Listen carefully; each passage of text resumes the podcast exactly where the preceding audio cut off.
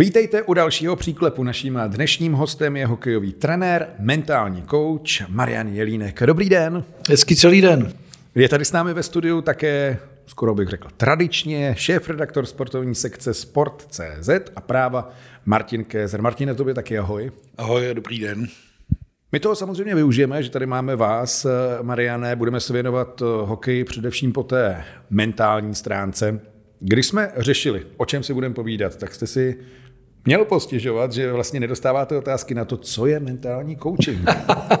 postěžovat, to je... Spíš jsem dostával otázky, které přeskakovaly tuto otázku a já si myslím, že to základní je opravdu lidem vysvětlit, o co se jedná, protože často vnímám, že eh, ten termín jako takový nějaký existuje, je to často tak bagatelizovaný, dokonce spíš hozený do takového, jako prosím tě, o čem to je.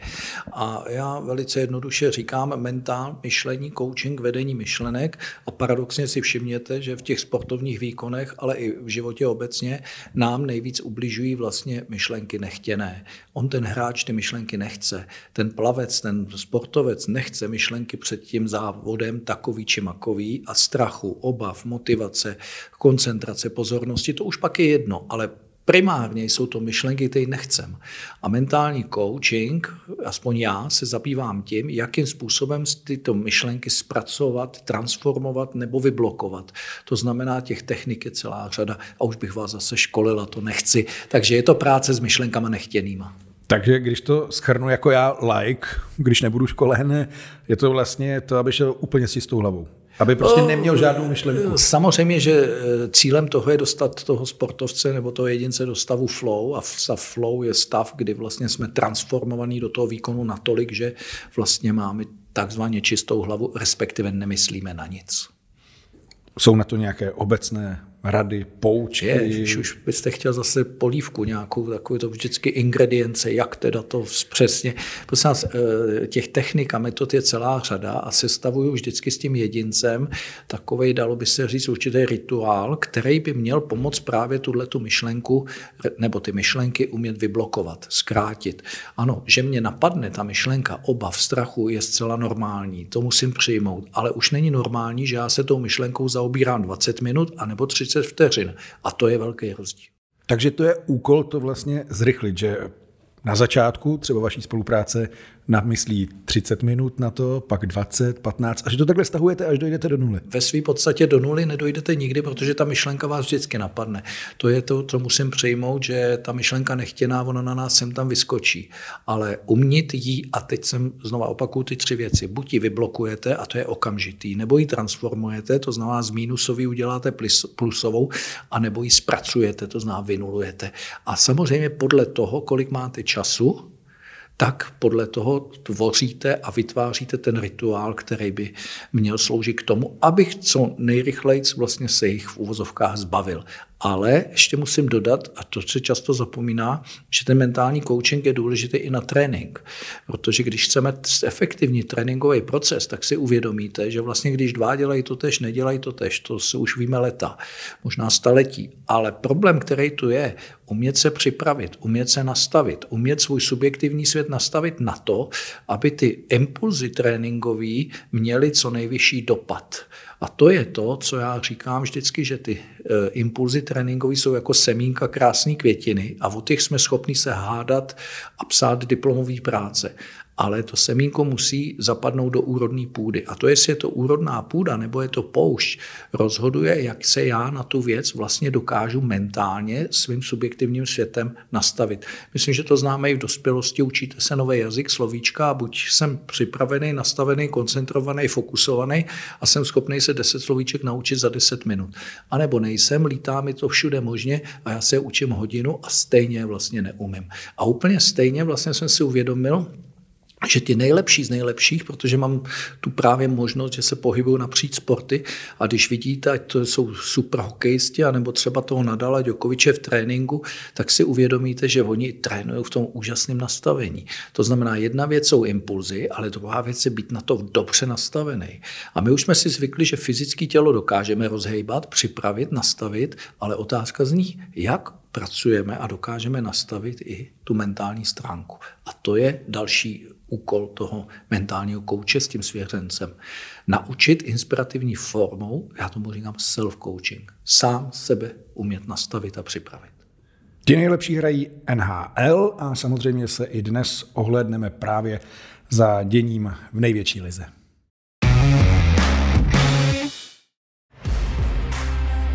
Druhá polovina listopadu zastihla v parádní formě Filipa Hronka. Zadák Detroitu bodoval šest zápasů v řadě, čtyřikrát za sebou dokonce dal gol a zařadil se tak mezi nejproduktivnější obránce soutěže. Ve skvělých výkonech pokračuje golman Vítek Vaněček, který je nadále jedním z tahounů ďáblů. Na západě se daří Dallasu v čele s američanem filipínského původu Jasonem Robertsonem a na špičce konference se pohybují i dva nejmladší kluby. Vegas a k překvapení mnohých také Seattle, kterému se dařilo zejména v listopadu. Mezi největší opory týmu patří teprve 20-letý centr Matty Beniers.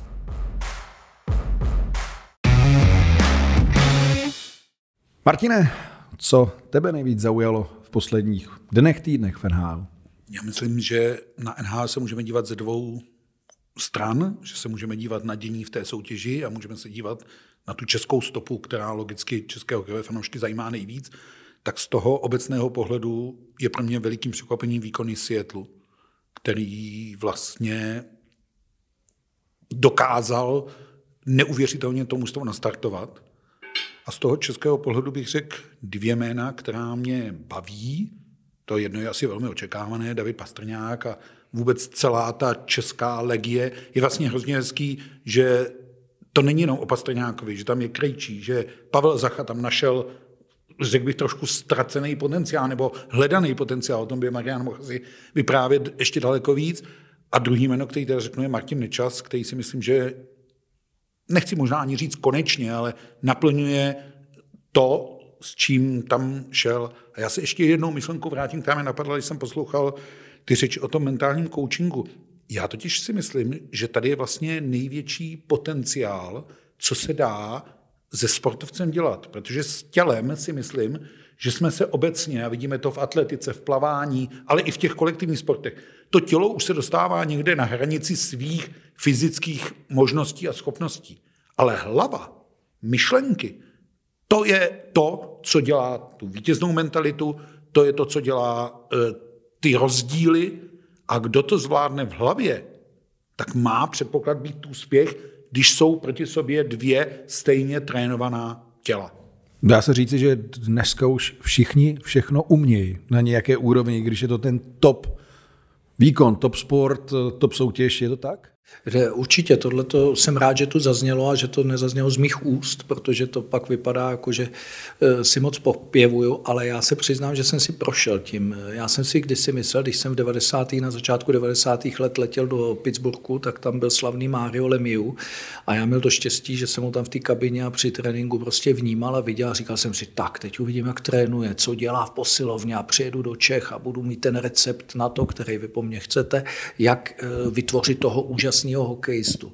A pak najednou zjistíte, a teď on nic moc jako jinýho nedělá. Dobře, že zvedá činku takhle, ne takhle, OK, ale jako co vlastně dělá jinýho. A pak jsem si začal uvědomovat, že ten největší rozdíl je opravdu v tom nastavení. A to je něco, co mě začalo zajímat. A proto vlastně jsem se odklonil trošičku od té klasické práce tréninkové a kondičních trenérů a všeho. Velmi důležité, znovu opaku velmi důležité, ale vidím, jako tady kolega, že ty rezervy jsou opravdu největší. To znamená, o to, co víme více o fyzické přípravě, o taktice, technice hry, o to méně víme o tom stavu eh, naší mysli. Teď víme, že Martin Nečas má snad životní sezonu, 23 zápasů, 25 bodů, pokud se nepletu pod dneškou. Je to zlomová sezóna, vy jste s ním začal teď v létě spolupracovat? Těžko říct, jestli je zlomová. Já si Martina pamatuju díky tomu, že spolupracuji s Petrem Mrázkem, jak jsem do Karoliny lítal a tam Martin působil a pamatuju si ho od prvního roku, kdy byl odeslán na farmu a že to velmi těžce nes, ale je to kluk, který o něm víme, že ten potenciál jeho herní je úžasný, je to konstruktivní hra hráč a e, velmi odolný ale trošičku měl problém ze začátku s tou právě s tou psychikou. Jo? Bylo to takový, že najednou jste malá ryba ve velkém rybníce a trošičku vám tam určitý věci nevoněj, protože to víme z historie, že plno hráčů to vzdá, protože a poněvadž. A on eh, to samozřejmě nevzdal, protože tam chtěl zůstat být, No a letos eh, mě oslovil právě, že chce eh, trošičku dělat i na tomhle, že pochopil, že vnímá a tak dále. Takže ano, začali jsme spolupracovat a já mám hroznou radost, eh, že se mu takhle daří. Naposled jsem mluvil s jeho tatínkem, tak ten taky, jak si povídal, jak si to kvituje, jak na sobě začal i na této straně pracovat. Takže já tím chci trošku naznačit, že nejtěžší je možná ten zlom, kdy ten hráč si uvědomí, že to fakticky je důležitý Jo, ono totiž v tahle doba je teď taková zlomová, kdy máte starší typy hráčů a starší typy trenérů, kteří to furt podceňují. Prostě dej mi pokoj, co hlava, ty byla jsem nějaký pacient nebo jsem nějaký psychicky vadný, že potřebuju, ale to je právě to milný. A já se přiznám, že já jsem si tím prošel, vlastně já jsem jako trenér neměl rád ze začátku kondičáky. Já se vám přiznám, že mi hrozně vadilo, skončí trénink a teď se mi hráč omlouvá a říká, trenére, já tu kondici nebudu dělat s mužstvem, já mám svýho. A mám, počkej, co ty máš svýho, ty jsi můj hráč, jaký tamhle svýho. A tohle tu reakci jsem ze začátku slýchal i od těch trenérů, jako kam ty to chodíš, jako co by si tamhle měl mentálního nějakého neplázně šarlatána. Takže jsem si prošel určitýma až takovýma hanlivýma věcmi od těch starších trenérů, nebo mýho věku ve své podstatě. Ale musím říct, že uh, už to dělám nějaký rok a e, čím dál víc ten zájem hlavně u mladých je. A opravdu, ať to je jakýkoliv sport, tak o těch 16, 17, protože to už je generace, která v tom vidí tu rezervu, vidí tam ten potenciál a proto já říkám i svým studentům, že ten potenciál těch mentálních koučů teprve bude oceněný. Za 10-15 let podle mě bude mít každý klub svého mentálního kouče, který tam bude mít svůj kamerlík, představuju si, bude tam pro rodiče, pro děti, pro starší hráče, pro trenéry a jakým způsobem on bude pracovat pracovat z hlediska určitých jaksi učesání toho, toho mentálního stavu. Takže si myslím, že to je budoucnost. A co konkrétně Martin Nečas změnil? Martin Nečas, eh, myslím si, že jeho, jestli můžu teda takhle otevřeně o tom mluvit, snad se na mě zlobit nebude, protože to nemáme domluvený, že můžu, že můžu říct i tohleto, ale není to nic špatného. On samozřejmě velmi špatně uměl nést to, když nehrál tolik, co měl, když eh, třeba byl z té první přesilovky hozený do druhý, pak vůbec do žádný. To znamená, je to klasický příklad, který v této době má plno mladých hráčů, umět se poprat s určitým neúspěchem. A v tom NHL víme, a můžu tady jmenovat eh, třeba Jardu Bednáře, který ho ty, tenkrát Keenan prostě školil v tom, že on dal dva góly a on ho pak schválně nechá sedět a on čeká, co ten hráč udělá. Oni čekali, oni chtěli vědět ty reakce. Urazí se, neurazí se, pozdravíme, nepozdravíme. Naopak nezdravíme, ale jde do posilovny a maká ještě víc. Oni čekali na ty reakce. Oni vlastně zkoušeli tu rezilienci, tu odolnost toho kluka a samozřejmě, že chtějí ty, kteří se s tím umějí poprat. A Martin měl takovou sebereflexi, což se mi na něm hrozně líbilo, že povídá, Mary, mě to vadí. Mě to vadí, že já si pak sednu na kraj střídačky a působím blbě, já to vím, táta mi to říká, ale já nevím, co s tím. Takže to byla vlastně ta určitým způsobem zakázka, kterou jak si jsme eh, spolu řešili. Ale zase je pecka, že s tím vlastně přišel on, že ho to nemusel nikdo k tomu hele, je to tak, je to tak, že ho to napadlo samotného. To je úžasný. Samozřejmě jsem se ptal, trošku mluvil s taťkou o tom, s Peťou Mrázkem, protože ty hráči většinou to tak je, hele, co ten jelen tam s tebou dělá, jak to je. Takže většinou to je na nějaké doporučení. Ale máte pravdu, že ten impuls šel z toho kluka. Ale to si myslím, že z hlediska mentální přípravy je velmi nutný. Tam se nemůže někdo nutit, že vás tam tatínek dovede nebo trenér, ne, ne, ne. Tam musí opravdu ten hráč k tomu dospět a říct, hele, chci si o tom pokecat. A pak třeba vy se vám podaří inspirativně ho, že ho to začne zajímat, bavit a začne na tom pracovat. Martin Nečas eh, na iDnesu zmínil, že u zahraničních spoluhráčů je běžné, že mají mentálního kouče, ale v Česku se to pořád příliš nenosí. Z novinářského hlediska proč, podle tebe? No, ono se tady o tom mluvilo. Ono je to takové vnímání, přesně my jsme tady jako trenéři, my připravíme taktiku, my připravíme kondici a přece nejseš psychicky vadnej, aby spotřeboval řešit mentální situaci.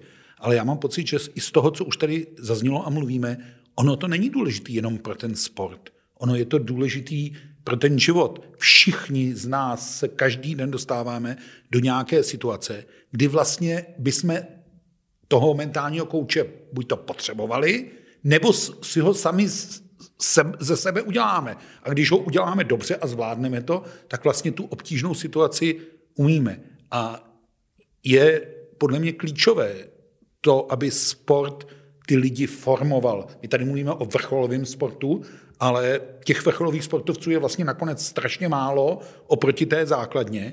A pokud ten mentální coaching, a já vím, že ono to, je, to spojení zní tak jako až hanlivě, už to tady zaznělo, ale prostě to utříbení si myšlenek, uspořádání, vlastně vyznat se v sám v sobě je velmi obtížný a myslím si, že v současné době, která je a co všechno na nás a kolem nás se děje, je strašně složitý se s tím vypořádat.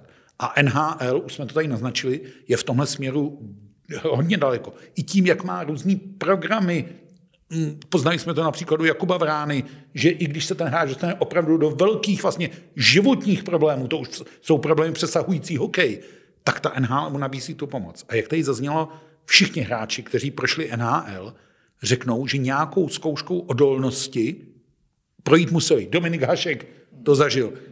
Snad s výjimkou Jardy Agra, který měl to štěstí, že e, mu tam vlastně dali toho Mario Lemiu. Ale mezi náma, co byl Jirka Hrdina v Pittsburghu na začátku 90. let? V podstatě trochu lépe placený mentální coach, ať se na mě Jirka nezlobí, to není ve, mě, mě Občas dal nějaký gol. Občas si dal nějaký gol, ale tu roli to plnilo a ta NHL to dobře ví a hledá to takhle. Kubu Varáčka mají v tuhle chvíli v téhle pozici v Kolumbusu a tak dále. Takže já si taky myslím, že se tady bavíme o něčem, co bude v budoucnu velký téma pro všechny sportovní kluby.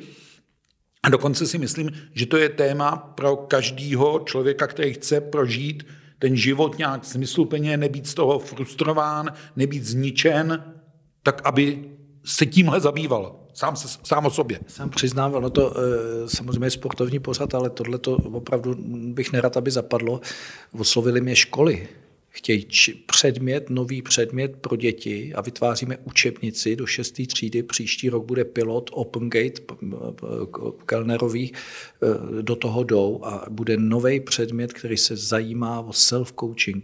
To znamená, už bylo toho v uvozovkách hodně, furt něco mimo nás, řešíme furt něco mimo nás, ale co kdyby jsme taky ten dalekohled a tak dále. Když si vemte, doba je úžasná, nám přibývá lidí na antidepresivech, nám přibývá sebevraž, nám přibývá a tak dále. Já to nechci tu diskuzi jinam, ale tohle opravdu je a ten sport je v tomhle úžasná laboratoř a to je něco, co vlastně tam, jak správně říkáme, ten sport přece formuje člověka a to je jeho výsada. A to není o vrcholovém sportu, to je obecně o pohybu mládeže a o, o sportu jako takovým. Takže v tomhle velký kredit sportu. Když se ještě naskok vrátíme do NHL, tak v knize Vnitřní svět vítězů se zmiňujete o Petru Mrázkovi. Ten prý řešil problém, že když se mu daří, je nahoře, tak ztrácí pokoru a z toho pramenily chyby, že tam nebyl ten problém, že ho ničili vlastně chyby, negativa, ale pozitiva je rozdíl třeba golman hráč v nastavení? Tak golman hráč v nastavení asi rozdíl není. Rozdíl je v tom, že ta psychická odolnost těch golmanů musí být snad ještě větší, protože ta chyba tam znamená gól. Když když jste hráč, tak furt tam někdo za... Je to trošičku psychicky, abych řekl, náročnější. To znamená, když si ty sporty rozdělíte, tak vlastně zjistíte, že jsou sporty, které jsou opravdu na tu psychiku náročnější, protože říká golf. Že? Proč? Protože tam máte plnou místa, kdy můžete přemýšlet a ty nechtěné myšlenky se vám tam vloudí. Úplně stejně to má ten brankář. Jo? On je 60 minut v bráně, ale není neustále v permanenci. Když jste v permanenci, tak ty nechtěné myšlenky nejsou. Oni přicházejí v okamžiku reklama, pauza, bůle, ježiš, už je tam ten hra a tak dále. A Navíc dostanete hloupý gól jak a pak čtyři minuty. Ano, a máte další dva, že jo. Taky známe takový. Takže to je ten problém. A Petr byl úžasný taky v tom, že přišel vlastně a volal mi ten tenkrát, když měl tu, tu, tu, to z toho Detroitu a přišel do té Caroliny, tak já hele, budu podepisovat novou smlouvu a tohle a chci na tom pracovat a mám úplně ale atypický problém, než co ty řešíš, protože nějak to vnímám od kluků, co děláš. Já to mám opačně, já mám jako opačně, no, já mám příliš pozitivní ty věci a až trošku arrogantní. Jo? Já dám velmi jednoduchý případ. Eh, po první třetině je to 0-0, no a mě teda jdu tím tunelem a mě tam vlítají eh, jako takový ty nepokorní myšty, to bude super zase shoutout a prémie, tamhle, tohle. A nějak... Dneska zeď, dneska, ne, dneska zavřeno. No a jde tam, jde tam a dostal dva, tři góly a šel z brány. Že jo?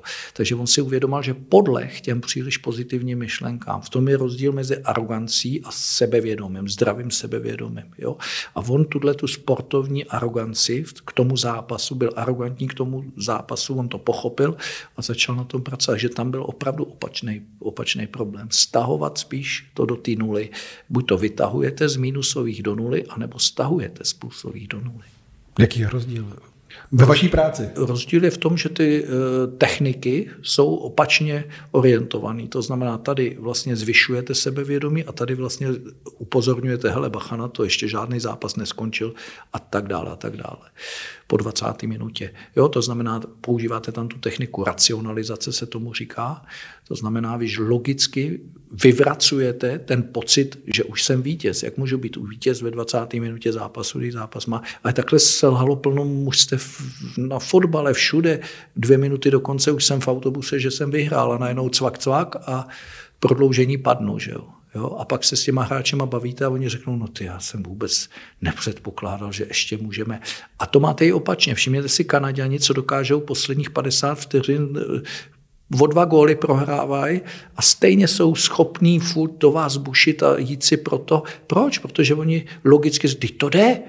Jenže plno lidí, kteří mentálně jsou slabší, tak řeknou, to už nemá cenu. Ty už jsou v autobuse. Jo, to znamená, ta mentální stránka opravdu rozhoduje v těch krizových situacích, přebírá ona iniciativu a jak já jsem se, když všechno běží, jak má, tak to jako nepoznáte. Ale v tom okamžiku těch krizových situací, kdy buď mě ta krizová situace schodí do propadliště poražených, anebo mě ta krizová situace vybičuje k tomu, že já podám svůj vrcholný výkon. A takový hráče přece chce tomu nabídnu jenom dva příklady, asi čerstvý hokejový. Všichni máme ještě v paměti květnový zápas o bronz na mistrovství světa v Tampere z Američany. To za stavu 1-3 vypadalo jako naprosto ztracený zápas a určitě tam sehrály pozitivní roli ty mentální eh, vazby, eh, že vlastně Karialonen to mužstvo spíš pozbuzoval, než kritizoval. Říkal jim, američani hrají na pět beků, oni se unaví, odpadnou a viděli jsme třetí třetinu, řekl bych, jeden z nejeuforičtějších zážitků spojených s českým hokejem. A obráceně, já jsem asi před třemi týdny byl na zápase Hradec Králové Kladno, extraligový, který máme taky asi všichni v živé paměti. Kladno vedlo 7-4 a myslím si, že asi tři minuty před koncem a všichni v Kladně a všichni v Hradci byli přesvědčeni, že je to hotovo a tak dále a tak dále. Hotovo to nebylo. Eh, Hradec to uhrál tou myšlenkou, tou sílou. Teď zase vidíme opak. Hradec má aktuálně sérii 135 minut bez gólu. A včera měli 50 Ale postoupíš, postoupíš v lize mistrů a najednou spadneš No, dolů. to je zajímavá věc. Já na to mám svůj specifický názor. Já si myslím, že a Marian musí říct, jestli to je z hlediska mentálního no, coachingu. budeš taky školený. Proveditelné, já se klidně nechám. Já si myslím, že Hradci se ta Liga mistrů hraje teď líp, protože se mu v ní daří. On v ní nazbíral skalpy Frelundy, Iceberenu, Fariestadu. On se na tu soutěž těší. No? Mluvíme Hradec, ale míníme hráče Hradeckého Mountfieldu. Zatímco v té lize, když máš 50 střel na branku Boleslavy a nedáš gól, tak ta frustrace je veliká. A ta frustrace ti vlastně svazuje ty ruce, to už neděláš ty věci v klidu, to už strašně chceš dát ten gol a strašně se to projevuje. A pak je, podle mě, přichází právě ta práce těch trenérů a těch zkušených hráčů. Hrozně chybí Radek Smoleňák, Hradci, protože si myslím, že to takový malinký mentální kouč uvnitř toho týmu je. Ano, to jsou ty silné osobnosti, to jsou ty lídři. Samozřejmě eh, ten zápas s tím Kladnem tam trošičku pomohla, jakoby někdy vám může pomoct k té mentalitě i, i ta náhoda. Vy jste dole a teď najednou dáte opravdu nějaký odražený kotouč a je to gól a vy najednou na start, pozor, ono to jde. A teď najednou to začne ten válec a Kladno samozřejmě no, soupeř logicky Ježišmarja, my to můžeme ztratit. A to, co najednou očekávání bylo, že to získáme, najednou to můžu ztratit, tam je nějaký gap mezi realitou a očekáváním, ten mě začne stresovat, já díky tomu hraju ještě, ještě hůř. A to, že se Hradci daří, v tom souhlasím s tím, že samozřejmě, kde se vám daří, jste sebevědomější, takže ta soutěž může. A na druhé straně ale to trošičku svědčí o tom, že e, ta stabilita psychická není taková, jo? možná i kondiční, že to je možná moc, proto ty Reály a Barcelony mají dva týmy ve své podstatě, protože ten zátěž je tak veliká, že eh, v tý, eh, ta psychika souvisí s tím fyzičným. Když máte unavenější mužstvo, což byli ty američani na to mistrovství světa, tak se křehčí psychicky, logicky. Sami dobře víme, když nám není dobře po těle, jsme podrážděnější a tak dále. A tak dále. Zmínili jsme lídry. Úplně jednoduše dá se lídrem narodit a nebo se to dá úplně z nuly vybojovat. Když je někdo na základní škole, nechci říct outsider nebo loser, to vůbec ne, ale nemá to v sobě, dá se z něj ten lídr udělat? Je to takový, já vám odpovím jako geneticky, víte, žádný gen lídra nikdo nenašel. To znamená, teoreticky bychom mohli, že to je složka charakteru člověka. Charakter člověka se nedědí, dědí se temperament, ale charakter ne. A součástí charakteru jsou nějaký předpoklady vůdcovství a lídrovství. Samozřejmě, když vyrůstáte, tak je otázka, jestli jste v, tom, v té partě šéfem a ve třídě šéfem, tak pak samozřejmě přebíráte trošičku i to pozici v té kabině. Slyšíme rozený lídr, už odmala, ano, už odmala to měl v sobě. Ano, A většinou to bývají takový ty, co se museli sami od sebe postarat. Jakmile se o ně starala maminka, tatínek a vyšlapávali jim tu cestičku, tak z toho lídr většinou nebyl. A to teď hřeší, nebo trenéři mi často říkají, hele, my nemáme lídry ve fotbale, v hokeji, že nejsou lídři. A já si myslím, že to možná je trošičku odraz té doby, že opravdu, když ten kluk si nemusel to lídrovství nějak extra vybojovat, protože tam nějakým způsobem maminka, tatínek pak to převezme agent.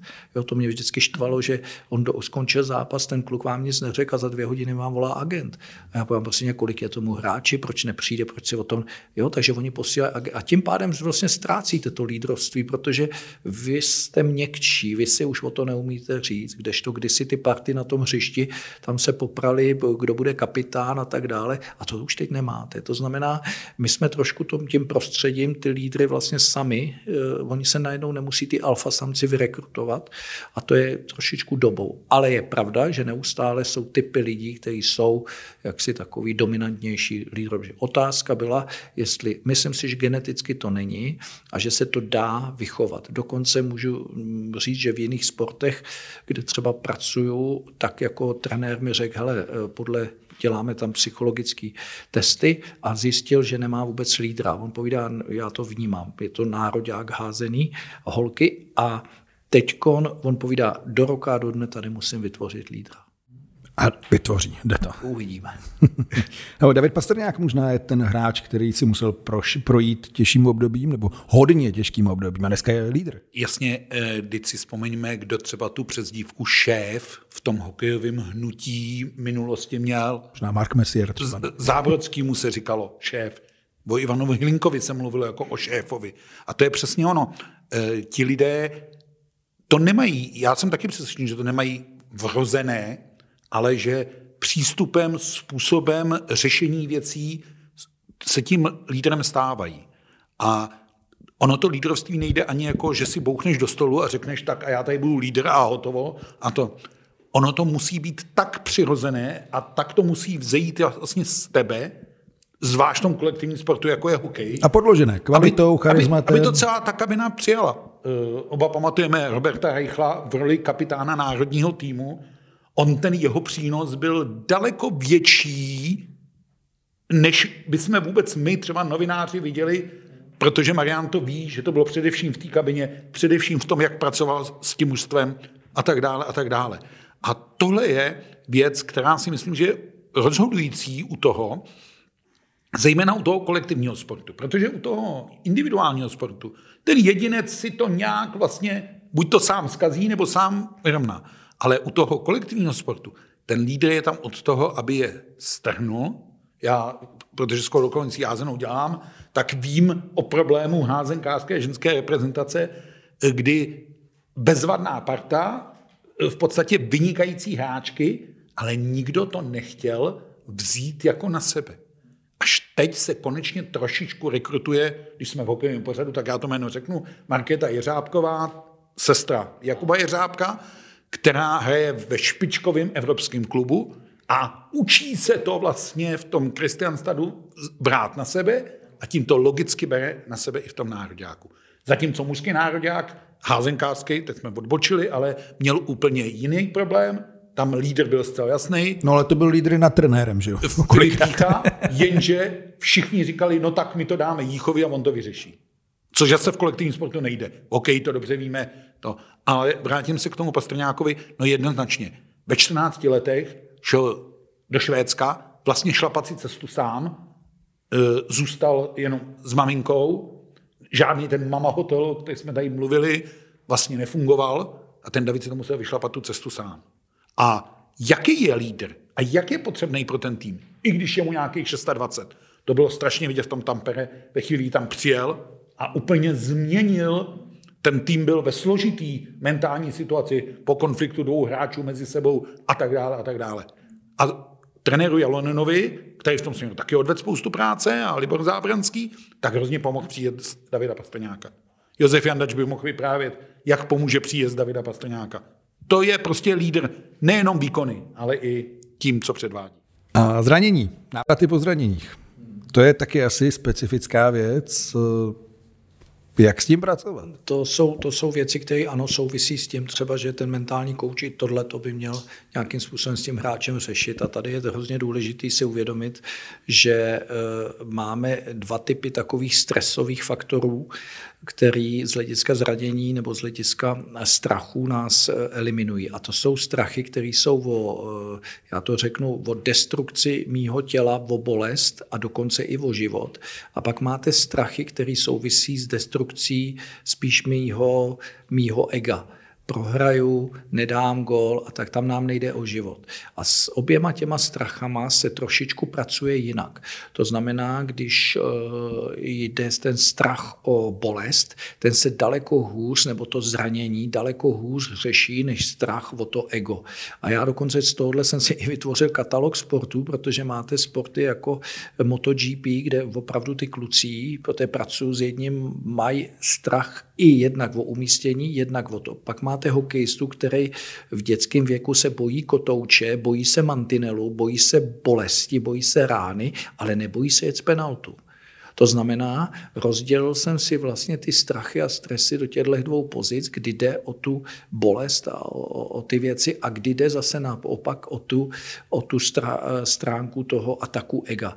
A odpovídám vám na, pozdra, na váš dotaz, že samozřejmě hůř se řeší ten strach intuitivní, to znamená ten strach o tu bolest a ten návrat po zranění je daleko horší, aspoň pro mě, pro mentálního kouče, než strach z toho, že selžu v zápase, že dostanu gól nebo že udělám chybu. Ty techniky zase bychom tady mohli rozebírat, který, který a e, musím přiznat úplně na rovinu říkám, že z hlediska strachu intuitivního se mi to tak z dlouhodobého hlediska si vedu statistiku, abych ho vynuloval, daří z hlediska 65-70%, kdežto z hlediska toho strachu o ego, tam se dostanete až k 90.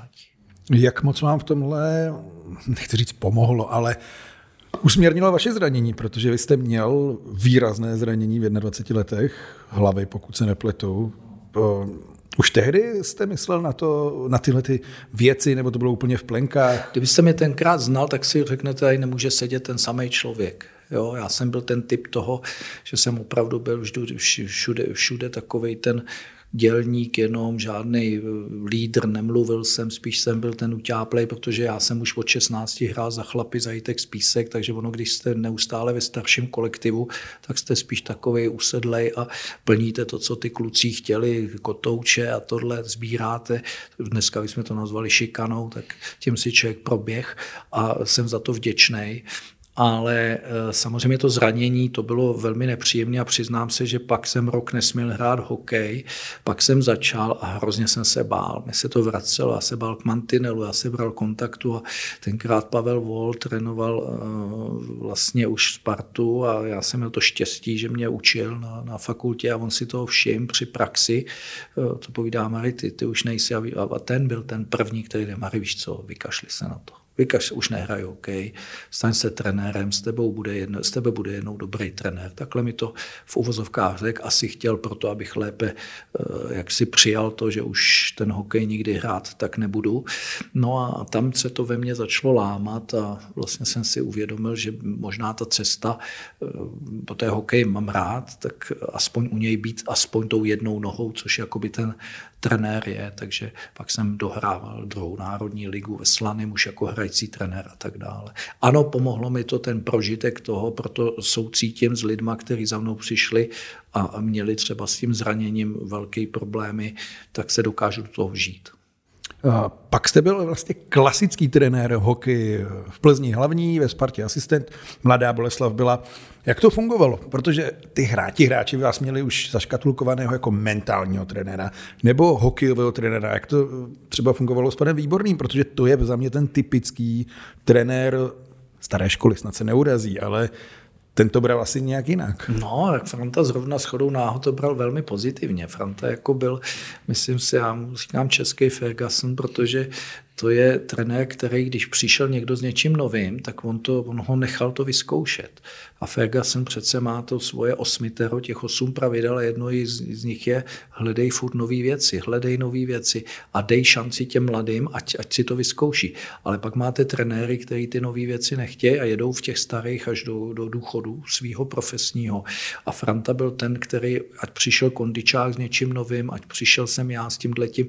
Naopak, ten říkal, Mary, to bude pro tebe, to bude pro tebe. Takže s Frantou já zažil úžasný období. Nicméně první do týmové práce mě vlastně přizval Sláva Lener do Sparty, protože jsme se potkávali v Americe, tak pak, když on dostal eh, vlastně hlavního, tak eh, mě vzal jako k sobě asistent, pak byl u nároďáku, tak zase asistent. A pak to samozřejmě s Frantou jsem zažil. No a potom eh, Martin Straka byl ten, který mě oslovil, jako jestli si nechci zkusit toho hlavního v té Plzni, ano, jsem zažil velmi hezký tři, tři roky. No. Tam bylo finále s Kometou. Jak to ty hráči vlastně brali? Protože dá se říct, že někdo namaluje sestavu, jde o to, hrajte, sehrajeme přesilovku. Byli třeba i hráči, kteří říkali, co tenhle člověk, sorry, mentální kouč nám bude něco říkat o přesilovce? Myslím si, že tam už jsem měl v úvozovkách trošku jméno, protože jsem měl za sebou tu Spartu. Jo. Měli jsme tituly sice jako asistent, ale Franta mi dával hodně prostoru s Slávou Lenerem eh, a Národák asistent, takže do té Plzně ano, Martin s Tomášem Vlasákem, Kratěnou, to kamarádi ve své podstatě. Jo. Ale my jsme si s Martinem sedli a jsem tenkrát, dneska si to pamatuju úplně přesně, jsem měl za ním domů, on mi volal, sedli, dali jsme si dvouhodinový pokec o tom a vyznělo to tak, hele, nahoře jsem šéf já, dole seš ale ty. A Martin to přijal, jo, já jsem mu řekl, že hele, dole Martine, ale musíme. A našli jsme si takový konsensus, že on se mi do toho nějak neplet a když něco chtěl s Tomášem Vlasák, tak přišli za mnou do kamelíku a to jsme se hodně respektovali a tam jsme se třeba i poštěkali v dobrým, ale vždycky jsme vyšli ven a měli jsme jednotný názor a to, co Martina musím tomhle mu dát velký kredit a já jsem se jim do těch přeslovek, řeknu to úplně na rovinu, ani moc necpal. Já jsem jim řekl, kluci, to je vaše, udělejte si to, jenom mi řekněte, jak to chcete hrát, jak to bude, abych mohl, když tak najít náhradu, když ty budeš zraněný, aby ten kluk věděl a tak dále, a tak dále. Takže tam ta symbioza byla úžasná. A tam mimochodem byl taky psychicky zajímavý bod. Nám odebrali tenkrát 19 bodů. Hmm.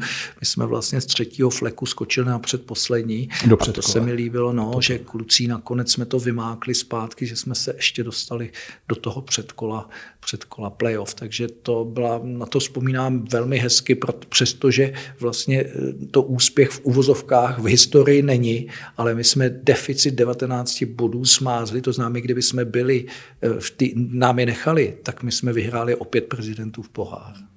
Ať skočíme pozitivně, v knize Vnitřní svět vítězů také vyzdvihujete důležitost českého humoru. Jak se tohle změnilo v kabinách? Ať už třeba v NHL nebo tady v Extralize. No tak jasně, ten humor je uh, jiný v, tý, v tom NHL, to vnímáte a ty Češi na tohle jsme trošku takový Švejci, takže uh, samozřejmě to máme rádi a já si myslím, že ten humor je jedno z těch mentálních takových hromosvodů, kdy ten stres a ty obavy to veme dolů a v tomhle tom já uh, velmi vzpomínám na Ivana Hlinku, protože jsem měl možnost vlastně s ním být velmi úzce, ať už Pittsburghu nebo i tady, tak uh, musím říct, že to byl člověk, který právě uměl i ten humor v těch stresových situacích a on to vzal na sebe a uh, tím humorem vlastně najednou v té kabině jste, se, ta atmosféra by se dala krájet a on vždycky něco pronesl a najednou se to uvolnilo a teď ten mančav šel na tu plochu a šel tam jinak nastavený. Takže uh, Ivan Hlinka byl vlastně úžasný mentální kouč, aniž o tom věděl.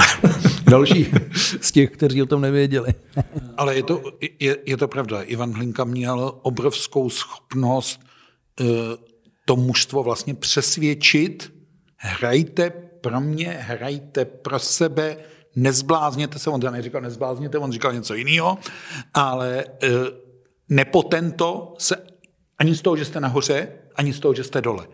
Jo? A asi na závěr můžu říct, když se po zlatém triumfu v Naganu podíval, tak říkal, hlavně se mě neptejte, jaký mám pocity. Mě totiž čeká ve středu zápas Slávy a Litvínov a ten je pro mě důležitý. A tím vlastně celou tu euforii vlastně velmi pozitivně schodil a tohle to Ivan Hlinka uměl a proto Ivan Hlinka možná současnému českému hokeji hrozně moc chybí. Ty si chtěl končit veselé, viď? No, tak. Kde vás uvidíme teď ještě? Co budete dělat?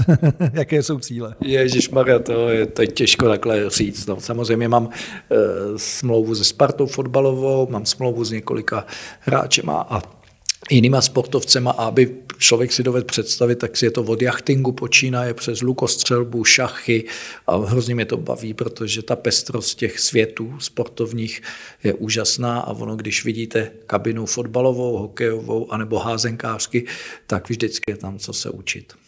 Tak ať se daří, děkujeme za návštěvu. Já děkuji za pozvání a hodně štěstí vám.